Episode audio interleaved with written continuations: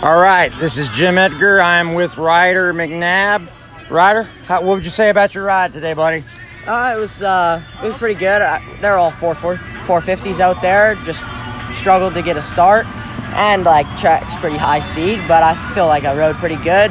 Just got that brand new bike, stock suspension, but I feel like I rode pretty good. See, man.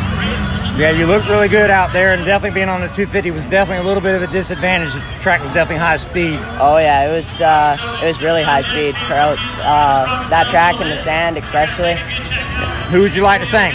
I'd like to thank GDR, Honda, Fox, uh, Oakley, Atlas, and everybody else. Thank you so much. All right, Ryder. Thanks a lot, buddy.